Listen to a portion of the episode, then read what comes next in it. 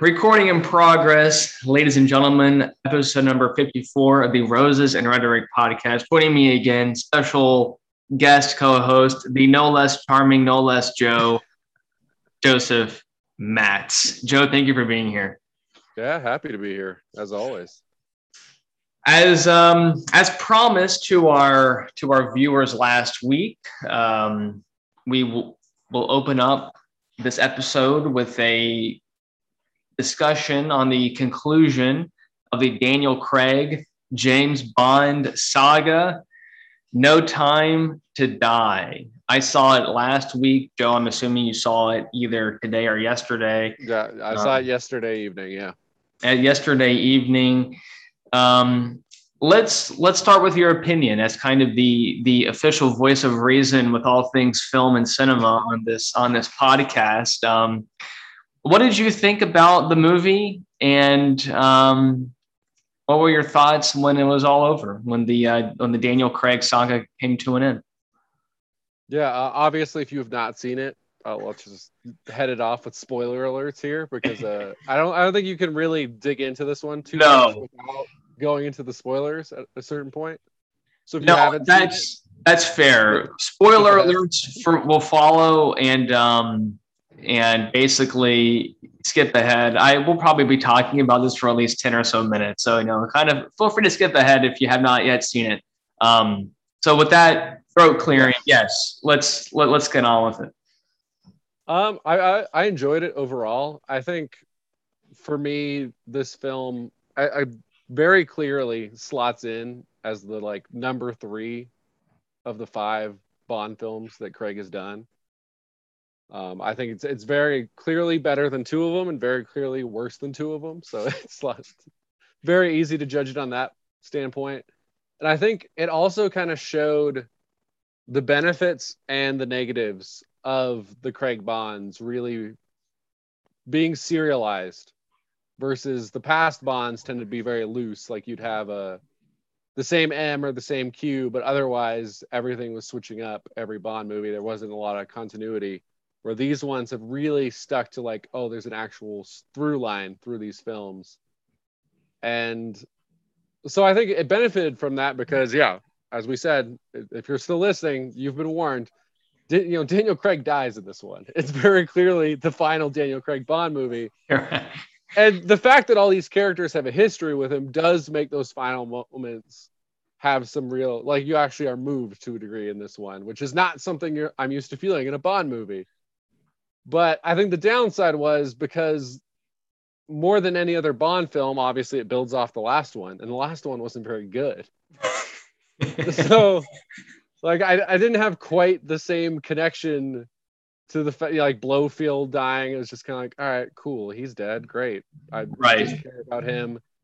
Um, his whole relationship with uh Léa Seydoux's Madeline, like, sure, it was fine. Right like uh, you know adding a kid you know gives it a little extra pathos at the end there but i can't say i was like super all in on that relationship. No. so that robs it of some of what it's going for there. Like i honestly the stuff with like all the people who he worked with kind of meant more to me. Right. Uh, what, what did you think jimmy? I mean obviously the, the action scenes i thought were you know they're well filmed. Uh Cary Joji Fukunaga is probably best known for the filming the entirety of the first season of uh, True Detective. I think you know he visually does a good job here, but I don't think it was the best Bond film from an action standpoint, story no. standpoint.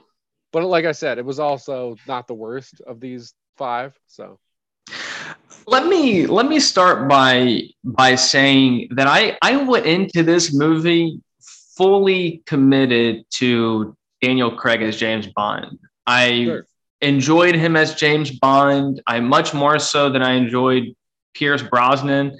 Um, I think the Daniel Craig Bond was a smarter Bond, was a was a more enjoyable film franchise than I felt from you know the kind of almost high sci-fi James Bond of, of previous you know genres. Def- definitely. Villains with diamonds blown into their faces, shooting space lasers down, you know, evaporating entire you know continents almost. I mean, it, it was it was uh, Pierce Brosnan's James Bond at the end became a caricature, and you know, to like such a high degree that it was almost like, what am I even watching anymore? Then we're introduced to Daniel Craig in Casino Royale, and it's immediately different. It's a gruffer James Bond. You know, it, one is hesitant to use the words realistic when talking about James Bond. It's, it's definitely got some some Jason Bourne DNA. yes.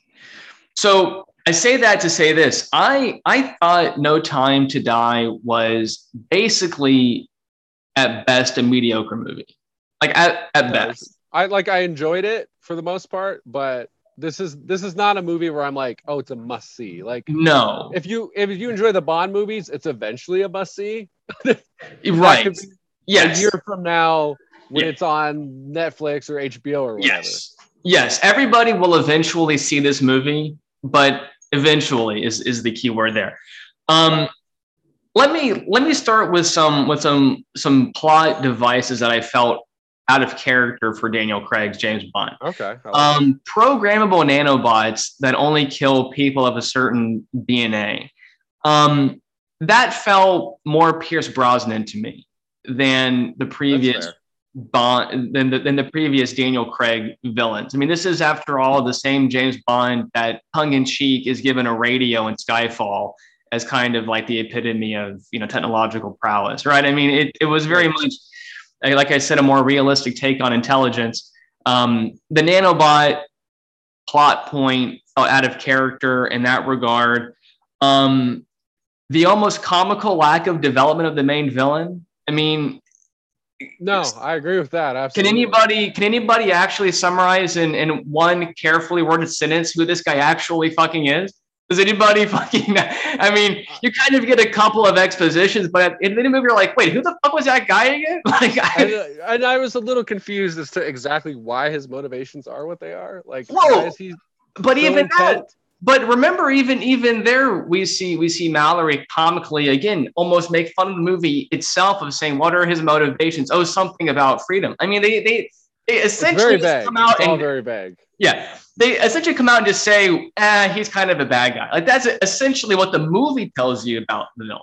And, um, and, of course, he is the classic like, "You and I are very similar." Yeah, just like, Which are you? Explored, well, right. First of all, they're not. Second of all, they already did that plot point Inspector, in a in a right. you know, kind of a more believable way, and they kind of even touch on it a little bit in Skyfall with the main villain there, who kind of, in a way, is is actually not even in a way was himself a former uh, MI6 agent as well. Right. So so yeah, kind of these weird revival of themes that I felt they are, had already dealt with. Um, for people who are wondering, Joe Mass was like the worst of five Daniel Craig Bond. What what he only, he's only done four. You're forgetting Quantum of Solace. Everybody else, is, everybody uh, everybody else is also. Um, uh... I would say my my favorite of the Daniel Craig Bond movies is by far Casino Royale. I mean, to me, that's the that's the best one. I think. I I I would have to revisit them to be certain of it because I really think there is a very clear like two one two dynamic to this and quality. Uh, I I remember liking Skyfall a little bit more than Casino Royale, but I, you can't go wrong with either of those. I think yep. those are two of the best Bonds of all time, without yep. question. Yep. And then, like you said, Quantum of Solace was pretty forgettable. And if honestly, I, I probably should have rewatched Spectre just to make sure I wasn't missing stuff in this one. Because, right. But I didn't didn't really want to. Which no, it, about Spectre. Basically, from what I gather, the reviews that I've read of No Time to Die more or less touch on the things we're talking about here. I mean, kind of poorly laid out plot points, forgettable villains, you know. Um, so yeah, and I was I was disappointed. I thought, you know, if ever there was a need for a movie to uh, speak highly of the importance of uh, qualified individual in important institutions, it was now. And uh, to see it so firmly fall on its face really to me was uh, an unfortunate, uh, an unfortunate turn of events. I mean, it was uh, it was a letdown for me because and I'll, so you let, us actually talk a little bit about the action scenes as well. I I felt at several points in the movie um, there was bizarre choices of CGI and bizarre choices of uh, of uh, cinematography. I remember a few scenes in the car that felt weird to me, and then um, Uh, some of the other chases at as well felt kind of bizarre. Maybe that was just me. I, you know, I'm, I'm very finicky with with poor uses of CGI, but um, all in all, like, I, go ahead. Go ahead. Uh, well, nothing like that really stood out to me. Like, like there were at least I, I don't remember catching any like over overt like visual failings of this movie. I'm just kind of confused as to again like what the villains are trying to accomplish at certain points. Like there's that whole right. chase in the car and what is it like the Norwegian countryside? I forget it. Where, yeah, you, you, you don't even know where you are. but uh, yeah, wherever Madeline's house was, and then they're chasing them in that car, and all these cars just like kind of like bump into them, and then he like trucks them over. And right. I, and I was confused. I was like, are you trying to capture them? And that's why you're being so gentle here. But then later on, they're just shooting at everyone. Right. So I was like, if you just wanted to kill them, it seems like it was an easy solve. They had a helicopter, they had like 10 cars. Right. But so it's like they're fighting with their hands tied behind their back. And then at the very end of the movie, it's kind of vague on how many bad guys are in this facility. And eventually right. it becomes clear that they they're all dead except right. for uh, what's his name? The the main villain, Rami Malek's uh, uh, Safin. See, you don't even know his no name. I, I don't even. Proving looking, how underdeveloped he is as a character. I didn't even know who he right. was. like, he really he doesn't really matter outside of like what he does for James Bond's personal life. Right. like he has some backstory with Madeline where like her dad killed his family and so he killed her mom and it's this whole thing which again would matter more if I was in on Spectre and I really cared about right, right, the daughter of an assassin. Yeah, I mean, well, what was interesting too is that you know, so at the end, James Bond ends up being infected with the nanobots. Right, which but you could you knew someone was going to get infected with the nanobots. Right. It was going to cause but, cause this sort of issue. But it, it, it it's kind of a consequentialist, or how how it says it almost is without consequence because he's already fatally wounded and probably, probably. and he has to stay behind to reactivate the doors to let the palms fall into the facility. So it's like adding insult to injury almost, but it really it's like he still has to get blown to pieces in the end. So even well, though right, I, I'm gonna I'm gonna defend that a little bit just because I feel like your alternative is if he like let's say he's able to like close the door or open the doors and then he's like he's wounded and he's probably gonna die. But if he doesn't know for sure that like there's no point in me right. He may make an effort. Is that what you're right? And so right, so he's making an effort versus having the like emotional phone calls. So I feel like that makes Fine. sense trying to sure. set that up towards the end there. And I, I do want to give some credit to like some fun bits where like during that bit, there's one time where he like turns this corner and it's like a circular kind of tunnel hallway. And right. right. when he turns, he does the shot, which is like the classic like Bond right. opening song end of shot. So I like that they threw like things like that in there as like his swan song here. So I, I thought that was fun. So, All right. You know, I think that this movie has moments. Uh, like I said, yeah. I I think it's better than two of the other mo- films in this franchise or the Craig franchise. Sure. I mean, like, I again, I don't better than a movie that no one even remembers. I mean, that, that's right. hard to say. like, if, if I was grading this overall, I would probably give it a B minus, like maybe a C plus. Your grading criteria of B, I would give it a C at best. I would, I would give it a at least a C plus for me. I think it, it has enough good action. It does like pull your heartstrings a little. Like again, it pulled my heartstrings despite my lack of investment in one of the key relationships here. Right. So I feel like it earns some points for that, and also having like I almost think I'm grading on a slight curve because it has to overcome Spectre.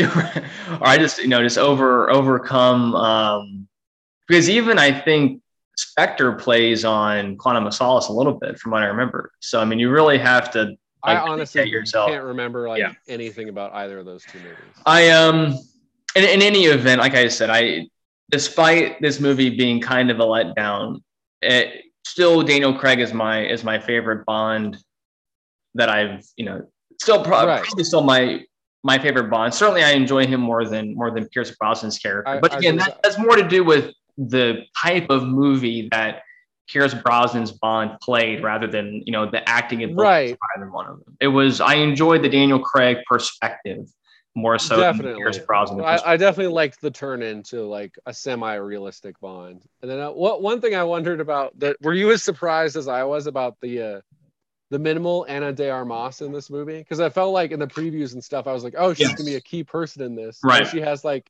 15 minutes, and then she's Yeah. gone. and which you I know, actually kind of liked, where they just like say goodbye. It's like see you later. Yeah see ya i was i know i'll, I'll tell you what i was more disappointed in was the um the even even much, rather much more brief uh felix presence i mean i feel like yeah. that I ex- was bummed. yeah I, I, love wanted- Jeffrey Wright. He's he's fun and he's been fun throughout this series. yeah so So I, it wasn't I- I a was- shock that, that they sent him out though. It's like they're obviously going to off some people here. well sure and you know he's black so you know he's already you know living on borrowed time in, in the uh, cinema universe so i mean it's you know to survive He multiple installments through five through four movies. So that's pretty yeah, good. hurt As- yeah, as the American like sidekick in a James Bond series. So Yeah. that's pretty good. yeah no And I, he, he I did like the, uh, the- some of the back and forth with uh our, our known 007 James Bond and the new 007 where they had their little bits and pieces. Yes, no, I actually thought uh, she was great. I mean, she was Yeah. definitely a highlight in the in, in, in, in the film for me. Um, but yes, to to your point, the uh, you know, 15 minutes with the uh, and I guess she was also an American. The uh, can't, I can't pronounce her name. Or- Spanish. Ana de Armas, or she was a Yeah. Cuban like working for the CIA. I don't know Yeah. what. Exactly. Yeah. Um, but no, that was enjoyable. But yes, I thought it would be longer as well. Um, but um, in any event, people are you're you're gonna see it. You may as well go go see it. It it, it, it was fine. But uh, you know, yeah, if you like James Bond, I, I'm Yeah. not going to tell people don't see this one. no, no, I would just say, you know, you don't have unless you want to like see it on the big screen for like mostly that opening sequence. I- After that, I'm not sure actually how much you even need the big screen for this one. But yeah, yeah, that's probably fair. Um, okay, anything else on James Bond? um, do you do you have anyone you're kind of rooting for to be the new James Bond? Because I I was an Idris person for like ten years, but now I'm like, he's in his 50s already. Like I don't think that's unless he's doing like a one or two off and then they like go again. I don't. That doesn't seem like a long term. No, let me let me voice something controversial. I mean, what is what would be the? Do we even need another one? That would be my. That, Well, I that would don't know my- that we need it, but we're gonna but, get but it. what, would- what would we what would we be served by it? I mean, I would say I don't know that I'm looking forward to James Bond as much as I used to. I would I would say that the Daniel. Craig kind of perspective on it to me left me with kind of it's like yeah I think they can walk away from this one now. I what I would be more interested in is um you know maybe something in the Bond universe but not James Bond. Like why I don't remember her name, the black actress, the new 007 as it were. but- right? Why not just know. continue on with this team? And now Yes. she's kind of like more front and center. So that's a Lashana Lynch playing Nomi. Yeah, that would be that would that would be my vote is to have her kind I of. I would be perfectly happy with that because I do really like the cast they built around. Yeah, I, I also really I, I enjoy. Mallory's character. I enjoy Money Moneypenny's character. Um, Yeah. So I mean, there's there's definitely a lot of a lot of power in, in the team they have right now, and I would say. I mean, they kind of already set that up, like verbatim. Like I'm double. That, that is the like, one thing I've been wondering is like you you got all these like good actors in this situation, and it does and you can't just throw in another James Bond with these people because I think that would undercut like what this movie does. It can't just be like, oh, there's a new James Bond. We'll pretend Daniel Craig didn't exist. So it feels like you're either completely starting over, or like you said, you just kind of continue on with this group, but without the actual James Bond. It just goes 007 now. Yeah, that would be my vote. If if, if you're if you're going to I agree continue, that. that I, would be I would enjoy that. Oh, Um, one thing I wanted to mention too is if I was doing uh, recommendations for other films outside of the Bond canon, sure. Mission Impossible, the, the last I'm forgetting blanking on the name of the last one, but Fallout, yeah, Mission Impossible Yeah. Fallout, which really kind of does the same thing as this movie but better, Way better. where it's like Way better. It's very much a continuation, especially of the previous Mission Impossible, which again, it helps that the previous Mission Impossible had already been really good versus right. again Spectre. But like that movie really ties in kind of like the entire Mission Impossible franchise into like uh, by the end you're like how did they tie like everything into this movie? so and it, and it also just works as its own movie. Yeah. Like it, it completely it's probably the best mission impossible honestly i i think i would probably take that maybe casino royale skyfall are in there but like that might be my favorite of Bourne bond or mission impossible is fallout because that one's just a blast yeah fallout in like the last 10 seconds i mean if there's ever an, an end of your seat moment, yeah, that that movie um, was so good. We, we should have right. a whole other episode on and There's, there's oh, so many sequences that in that movie where, like, again, this Bond, I liked the action, but there's not. I'm not like, oh yeah, that sequence. Like, if this comes on cable in a year or HBO, I'm not gonna be like, oh, like I gotta watch this scene. Where like if I'm watching, if Fallout came on and I still had cable, alas, but if that came on, there's like, oh, here's the parachuting scene. Gotta watch it. They're gonna fight in the bathroom. Gotta watch it. Yeah. Like the end. Yeah. Like there's so many different parts where you're just sucked in. It, Fallout was so good. Um, I love that movie. Tom Cruise, obviously batshit crazy, but yeah. I mean, god damn, that is a good movie. I mean, that is that is that is such a good movie. Um, you haven't seen Fallout, go see Fallout. Yeah, go yeah, see Fallout. definitely. yeah, if you like if Fallout, Fallout, check them all out. Yeah, Fallout is is the reason why if you have cable, it's like why were you late to your kid's sporting event? Oh, I Fallout was on TV. It's like oh, why were you right. late to picking me up from there? Oh, Fallout was on. I had to watch it.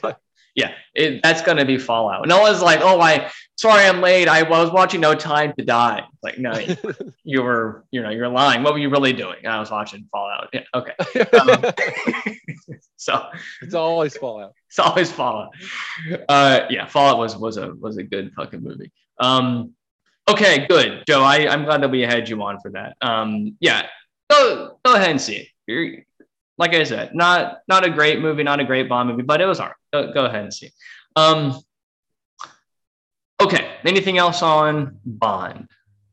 No, I think I think I'm good on Bond. Okay.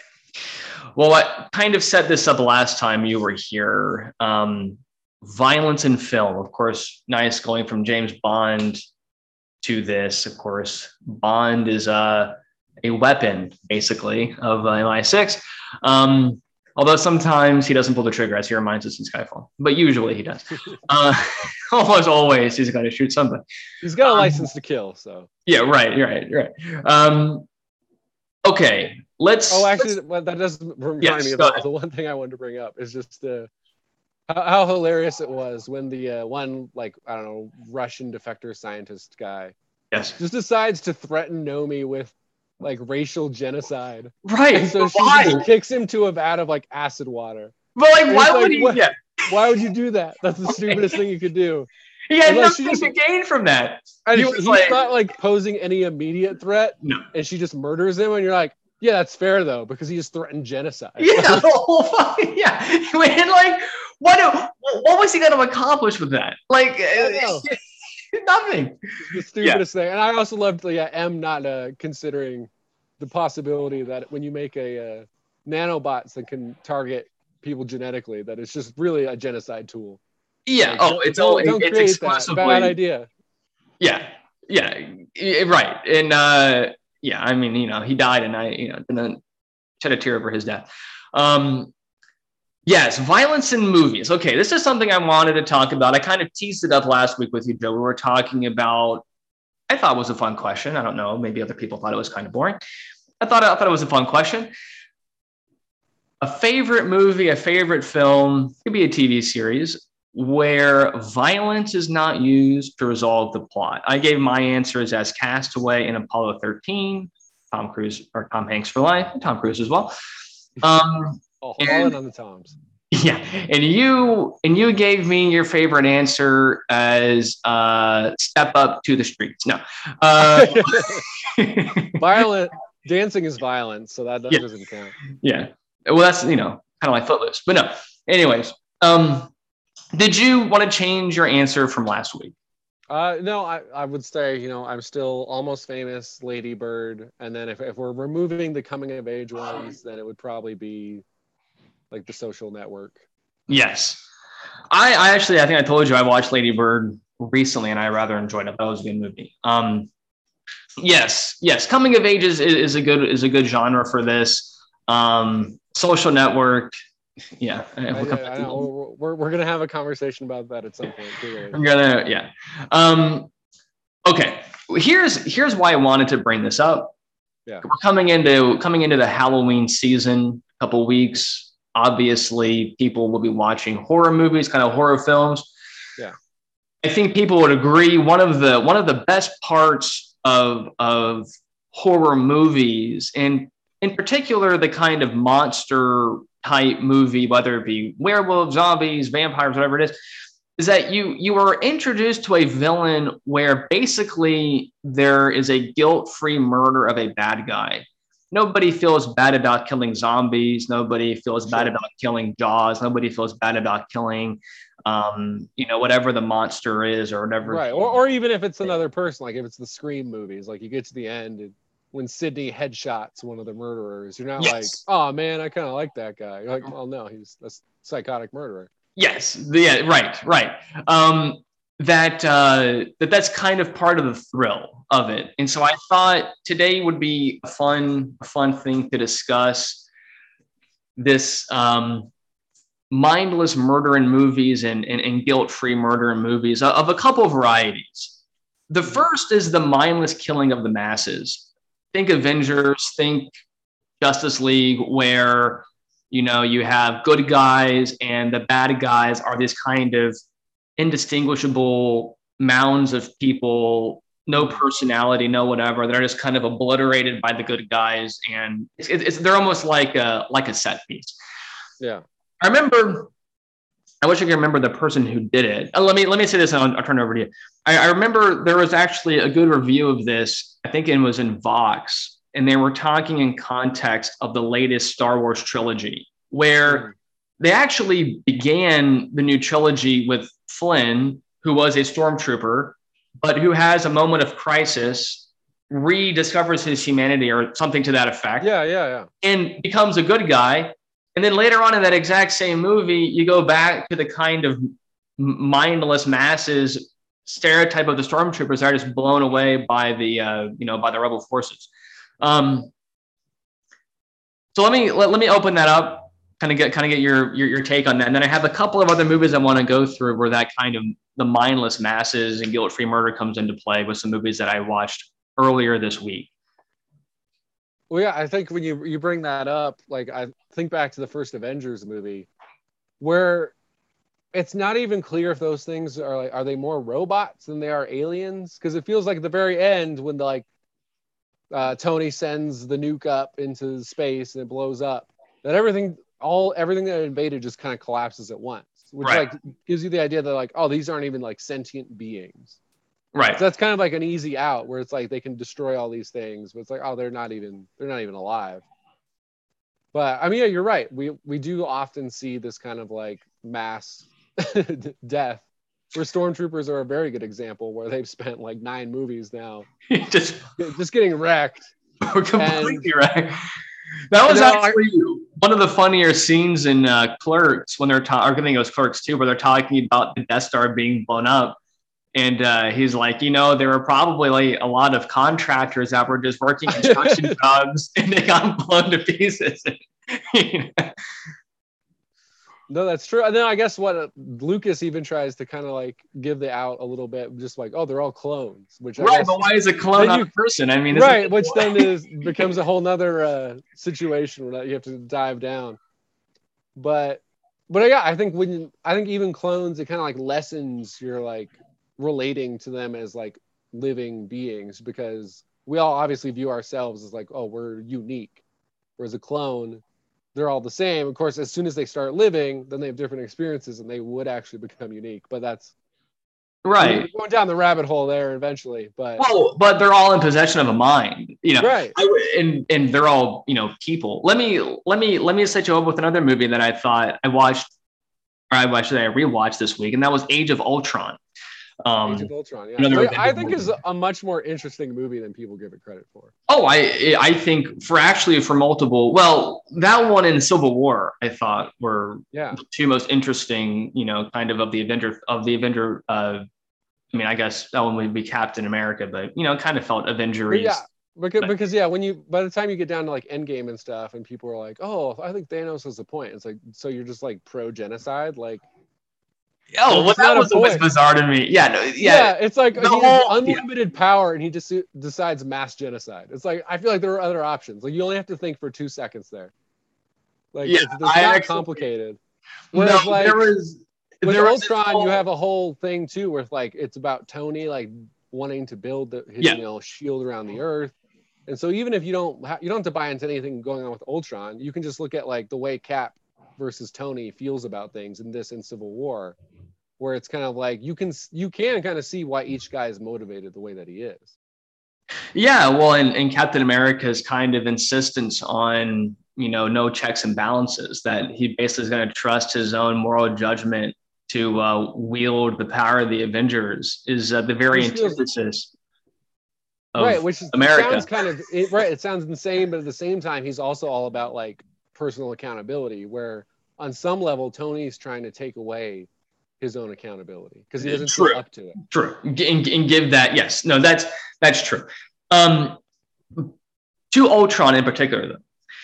So people who remember the film, basically Ultron creates a variety of robots that he inhabits, you know, kind of his mind is spread throughout the robots. And for, for reasons that make sense within the film universe, basically they have to kill every robot to kill Ultron. Okay. So that's, right. that's the, they're all, they're all, yeah, they're all interconnected. As long as one is alive, then his consciousness exists. Yeah. Now here, here's my problem with them. The, the very last scene of the movie, or maybe second to last, but near near the end, Vision is talking with the last um, instantiation of Ultron, the last robot form right, yeah. of Ultron left. Vision's talking to him. You know, Ultron is giving his reasons for you know hating humanity or whatever it is, and Vision's calmly listening to him and arguing back and forth. And in this moment, I think a very telling thing happens Vision and Ultron are having a debate.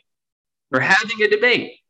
Now, Ultron, we are led to believe, is actually an intelligent, an artificially intelligent robot. But as I've said before on the show, putting artificial in front of intelligence doesn't really make any sense. Either you're intelligent or you're not. Either you're a person or you're not. Whether you're carbon or silicon based, it doesn't really matter very much.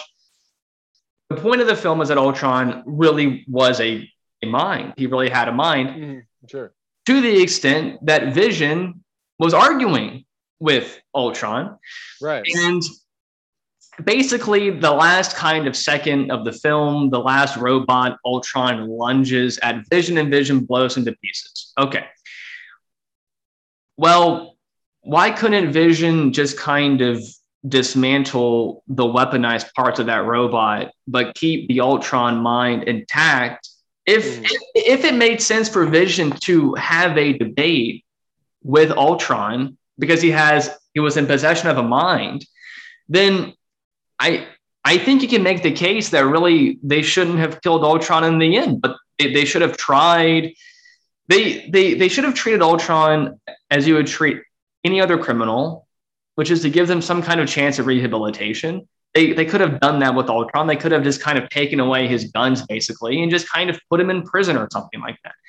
But uh, instead, they decided to kind of blow him to pieces. And I thought, you know, it was basically, you know, and again, you could argue it was self defense because Vision was lunged at and all that other kind of stuff. But yeah, yeah.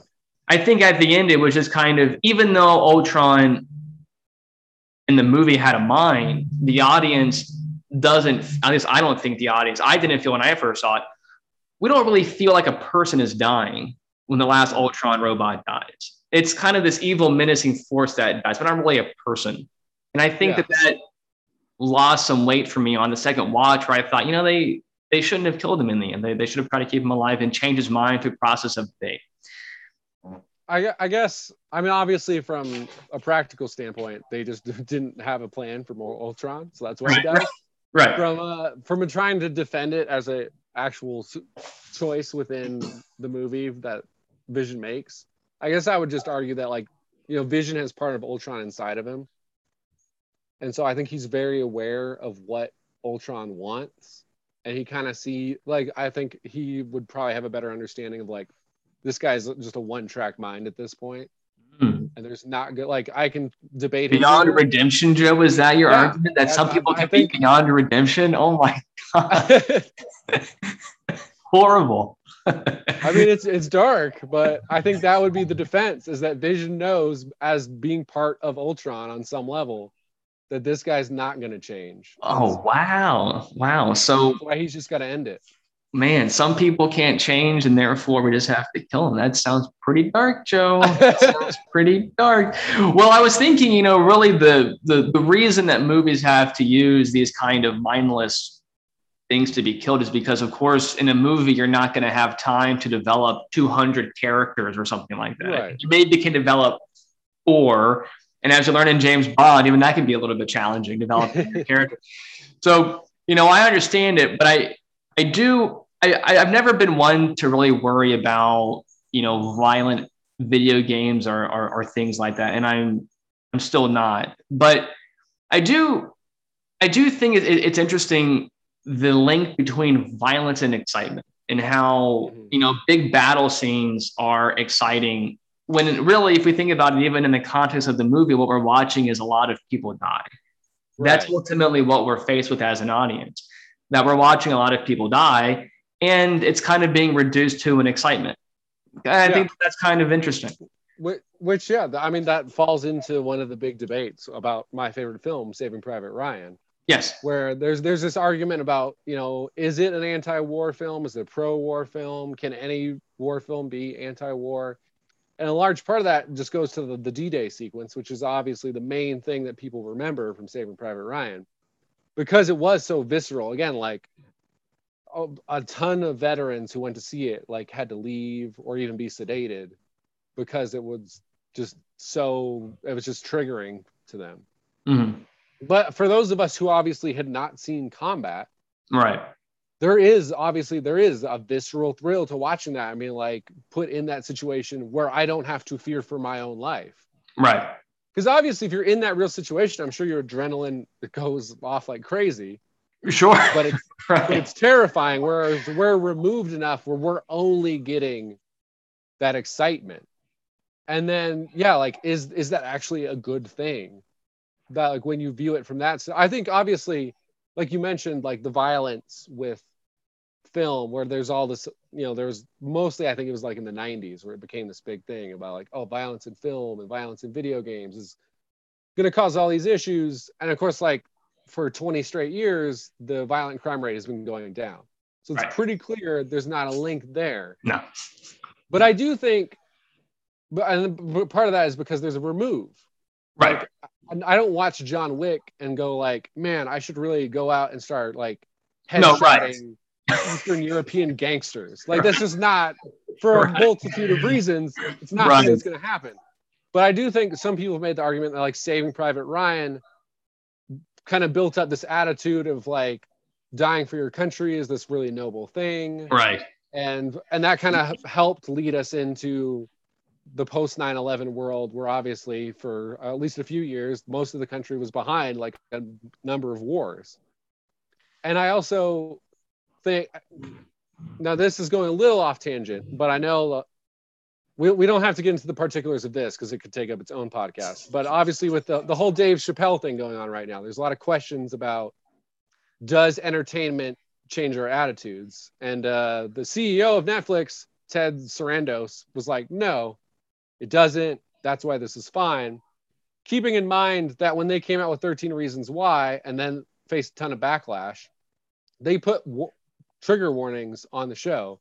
And actually, one study found that the month after that first debuted, suicide rates among boys 10 to 17 hit a five year high.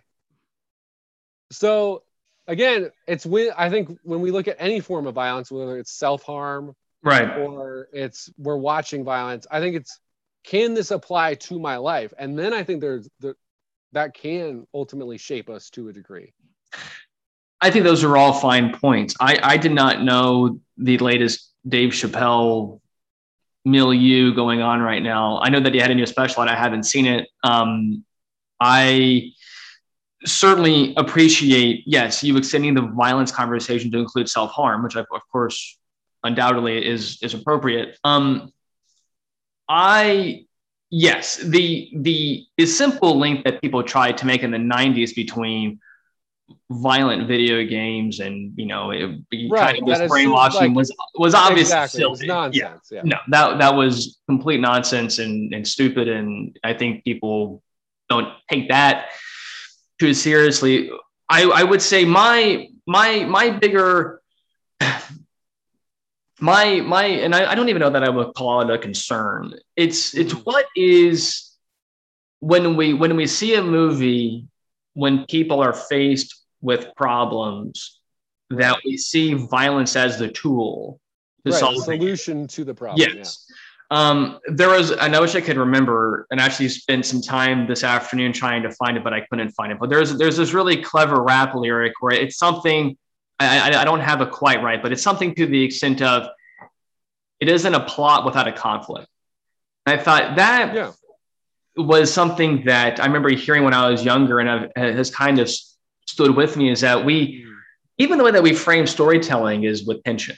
That a story is yeah. about something being conquered, something being dealt with. Right. And, like at, at any time, if you read any like screenwriting book, they're like first 10 pages, you introduce the conflict of the story. Right. And so everything is everything is framed in terms of conflict, which is already kind of interesting because I don't I, I would say I don't think the average person thinks of their of their day as a kind of conflict. I mean, there maybe there's things to be done, but I don't know that right. I would say that it's that's a conflict. So to make that the normative version of storytelling is already kind of aggressive. It's already like here's a story and it's going to involve a problem. Right. Okay. Then, at least it seems to me most commonly, that problem is dealt with through some form of violence. And so I to me, it isn't so much a matter of brainwashing, which I, I agree with you was complete nonsense. That was kind of yeah. this weird rebuttal to, you know, you kind of saw the same thing with like people saying dumb things about rap music that it, you know, was all, it was kind of all the same BS basically that that was right. causing problems. But like again, I, I do think you know it can shape certain at, like I think entertainment can shape certain attitudes. Like if you look at like gay rights, where you look at like how yes. it's portrayed increasingly in a positive light in the 90s and 2000s, and then you get to like where Modern Family happens, and it's like the biggest show in the country, and then like five years later, gay marriage is legal. Yes, I mean, granted that was a court decision, but most people supported that decision. So I don't think I think we should obviously be careful about saying like you can't affect anything at all. But no, again, right. Well, again, I would... like most violence that we see depicted, especially obviously superheroes. Yes, it doesn't apply to us in any. No, way. so it's not no. really going to affect how we view things. No, Whereas, like no, I do yeah. think if you go back and you look at like Dirty Harry type stuff, right? Like the renegade cop who like right. doesn't have time for red tape, and then you look at how many shootings we have with police officers, and even right. if you just take race out of the discussion the number of like white people who get shot by police is an enormous amount. That seems wild compared to every other country. And there are obviously other factors. There's sure. know, gun rights here blah blah blah. But i do think if you looked at that and you saw for 20 30 years people were watching these movies where like the cop is always the good guy. The right. ends justify the means. I think that creates a mindset. Whereas if i play if you're in the 90s and you're a kid and you're playing duke nukem you're not suddenly like going to go around fighting people every yes. No i that's I, I, think I mean all, all of that is is well said. I mean I remember making that point about you know and this is an, an old Adam Carolla joke, but you know the idea of you know every week there's a new TV show where the cop plays by his own rules, and it's like yes. it just becomes kind of stupid at some point. Um, I remember there's a there's a new cop show out right now, and one of the taglines, the guy was like, "I ain't no politician," and I'm like, I made a joke to my wife. I'm like, so he's not accountable for his behavior? Like, I mean, what does that fucking mean? Like, he doesn't have constituents that can when you know, your union is strong enough, Jimmy. When your union is strong enough, you know, no one's gonna hold you accountable. Yeah, it, the, the whole thing is is, is silly. Um, so saying all that, you know, what's what's the reason for it? I think I think framing framing things in terms of conflict, in terms of win, winners and losers, is, is just bad in general. I mean, uh, I think I, at least I, I, I, I could somewhat defend the conflict thing, just because I do think it is interesting that is the dominant wording when we talk about Yeah. this. And again, I- I all, think that's a all credit point. to the rap song that I can't, you know, remember. I, I really am trying to. I googled it today. I couldn't find it, but it, it was it was a very clever lyric and one that's No, that, that is good. I, I mean, obviously now conflict can mean anything within your script. It could, you know, Sure. romantic comedies have conflict. Yeah. Yeah, like you said, I think the wording is interesting there. Um, I do think winners and losers is a deeper problem, just societally, where we there's often if you look at like any form of whether we're looking at politics, where yeah, you're looking at storytelling, where there is this kind of zero sum game yes, idea which obviously hey like if if you've been watching netflix recently uh, squid game very much Ah, plays which into I haven't seen yet, and I have Yeah. to watch it too. Yeah, very much plays into the idea of like the dangers of viewing life as a zero sum game um, that's actually one of the reasons why i love arrival as a movie is that yes, very directly is pushing back on the idea of the world as a zero sum game or the universe i guess and well, and very literally, which is Yeah. which is I'm, I'm always fine with. It, it- I I don't mind something being on the nose as long as it's Yeah. a good point. And so in that movie was yes. Yeah. Yeah, Arrival is actually an excellent example of a movie where not only is conflict not used to solve the plot, but when conflict is attempted to be used, it horribly backfires. yes So it's actually a perfect movie for the things I want to talk about because not only does it explain why violence is not, in general, a good approach, but also shows that when used, it can have disastrous consequences. Um, Arrival was, was actually a great movie, and Yeah. um, the the idea of using language to resolve conflict is, you know, what the cornerstone of civilization. I mean, is that right yeah basically what everything comes down to is that in back to my point about Ultron, you know, not having to blow him up to pieces at the end, even though Joe thinks that he's beyond salvation. Um, no, Arrival is actually a, a perfect movie and actually a, just a great movie in general. I know that you Yeah. like it, I do as well. Um, but actually a perfect example of, of a movie where conflict is not used to resolve the main premise, the main story point. Um, yeah, it's a wonderful movie. I actually really, I, recommend that people see Arrival if you haven't seen it. One of the few movies that actually I bought on YouTube. I own that one. I own oh, Endgame. nice. Yeah, all in all, good choices. Um, but yes, I, I thought, um, you know, framing. So you know, why why violence? As I kind of mentioned to people last week, I began reading on the origins of totalitarianism by a well-known writer, Hannah Arendt. Probably not saying her name right. Um, don't want to start discussing that book quite yet, but I am reading. I am enjoying it. But more, more and more, and you mentioned politics. I I despise talking about politics on this podcast. I go to great lengths No, to yeah, avoid well, it. I don't. We don't have to My- my- dive into the politics. My charming co-host does not always Yeah. share my reluctance to discuss politics. No, um, but basically, I think everything more or less I, I frame things that I care the most about in terms of politics is is this very real concern that violence is always on the horizon. That, that that's my fear. That there's always this potential for violence, and I think it's it, it, it, it's almost it's almost as if we kind of have a uh, a a Voldemort mentality where it's like we just don't talk about. But it's, I mean, but it's just so keenly, I think, real that that violence is, is always a possible outcome for for conflict, and that therefore it's one that we should just take seriously and always commit ourselves to like saying, hey, we're not going to fight over this to to to the greatest degree possible. In that, um, to the point about movies impacting us, I think it would be a nice thing to see more movies where violence is not used as a tool. Not because, again, I'm not worried about people being influenced to go out and turn into John Wick. That is a far Right. idea.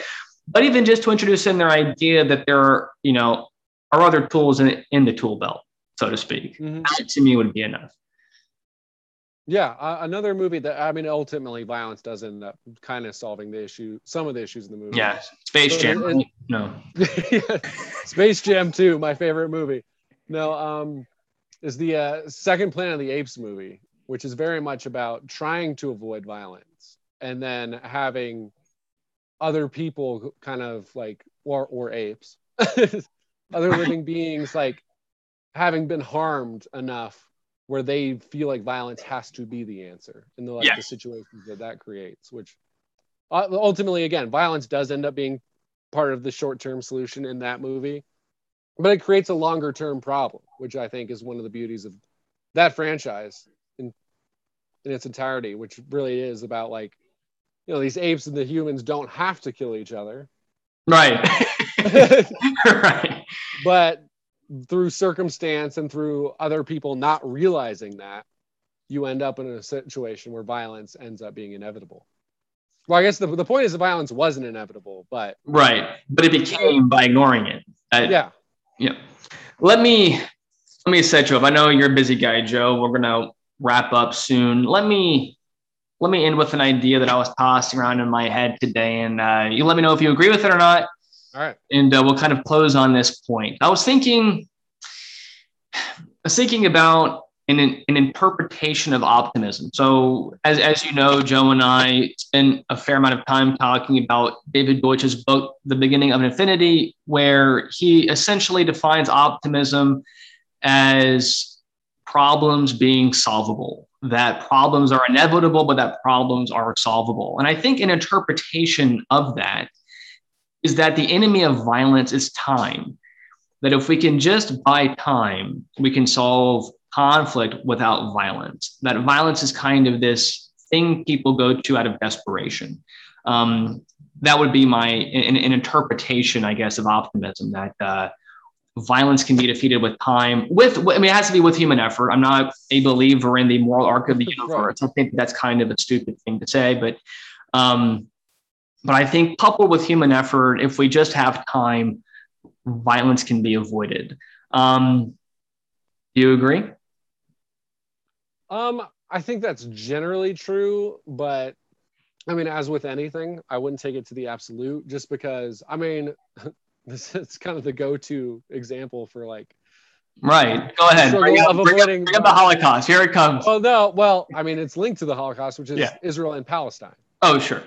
Where because if you're arguing about land, then you end up with kind of a situation where, on some level, it is zero sum. Like right if someone takes your home and they're yes. living in your home now, the only solution for you is to get your home back. So right. in that situation, obviously, that's why I think empathy, obviously, you kind of need this link of yeah being able to empathize with someone and realizing that I mean, I think just it's realizing that you're not special to a degree, or you're mm. not more special than anyone else. It's like mm. we all have the same inherent value just value because, yes yes yeah just because you're american or you're israeli or you're palestinian or whatever you don't have then more inherent value than someone else. Now i'm not saying governments should necessarily view the world that way because unless everyone did it's not going to work. But i think just on an individual level remembering that i think that's a very helpful way to avoid violence is just seeing my own wants do not automatically trump someone else's. And so even if you're in a situation where just effort and time doesn't solve that problem, having that in the back of your mind that I'm not more important than the person next to me is another way. But I, I do generally agree though. I think when you look at things like world hunger, I I'm an optimist in that. I think we can solve that. Now, it, we're not going to solve it if everyone decides to be organic, but that's a whole nother discussion. Uh, yes, actually, no, you are correct. Uh, yeah, we can make fun of organic, etc. on another time. Uh, probably one of the few things you and I agree on. No, actually, you and I probably agree on quite a bit. Um, the the point you make about inherent value is, of course, not only a true point, but an important point and an idea that uh, was hard fought and um, we should take more and more time to remember it. I certainly agree with you on that. Again, we come back to the problem of zero sum and the challenge of zero sum conflict. That when we frame when, when when we frame worth in terms of things that are zero sum, the inevitability of conflict is that somebody will lose, and that in general people yeah. don't want to. so right. Um, so no, I, I agree with you there as well. Um, that's kind of my my case for growth is kind of the gradual erosion of zero sum thinking um, and with it a bunch of other things as well um, the kind of you know fallback of different categories of people, I think oftentimes are zero sum, race or class or something, is framing it, framing another person's gain as your loss is by definition zero sum. Yeah. And uh, of course, is responsible either entirely or partly for all sorts of atrocities uh, the world over. So, um, that was all that I had for today. I mean, we began right. I mean, we ended up on, on, on, on, World Hunger. No, um, that was a lot of fun. I really enjoyed that. Joe, tell people where they can find you if they want to hear more more of your take on things. You're on a, on a few platforms actually. Where can people find you? Uh, yeah, if you're into football or fantasy football, uh, go to the IB network on Spotify or Apple, wherever. It's a podcast group. I do the uh, daily fantasy and the weekly football recaps on those. Um, Twitter, which honestly, you're probably mostly just going to get me retweeting progressive politics takes. but uh, if you want to follow me on Twitter, it's at Joe E Matz. So that's Joe with two E's, Matz M A T Z. So Very yeah, two. This this is the Joe with two E's, the other Joe with four underscores in between the Jose and the Cuervo. Um, yeah, definitely check out Joe Matz. Like I said, him and I friends for a long time more and more I find myself agreeing with things he says. Just don't let him know I said so. Um, and if you enjoyed, and if you enjoyed this episode, check us out on Twitter as well at roses underscore rhetoric. We're also on Instagram. I also follow the charming co-host Joseph Stanford at Jose four underscores Cuervo. Until next time, I am Jimmy Hackett signing off for Joseph Matz and Joseph Stanford saying ciao.